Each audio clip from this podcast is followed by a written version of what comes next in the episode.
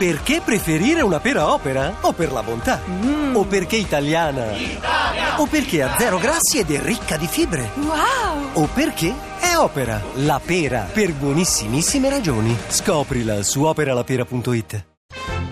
Il referendum tradotto per il signor Paolo da Piacenza e per altri come lui. Ultimo appuntamento. Come votare.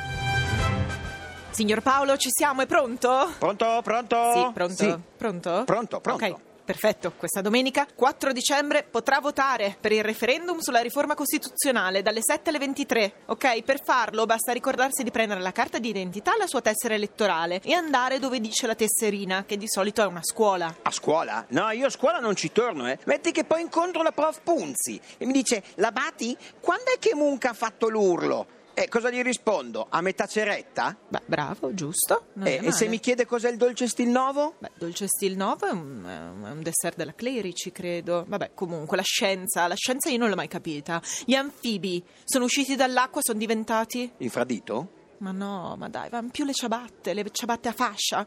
Non sei per niente preparato. Possibile che uno così impreparato vada a votare? Eh, fortuna che devo solo fare una croce.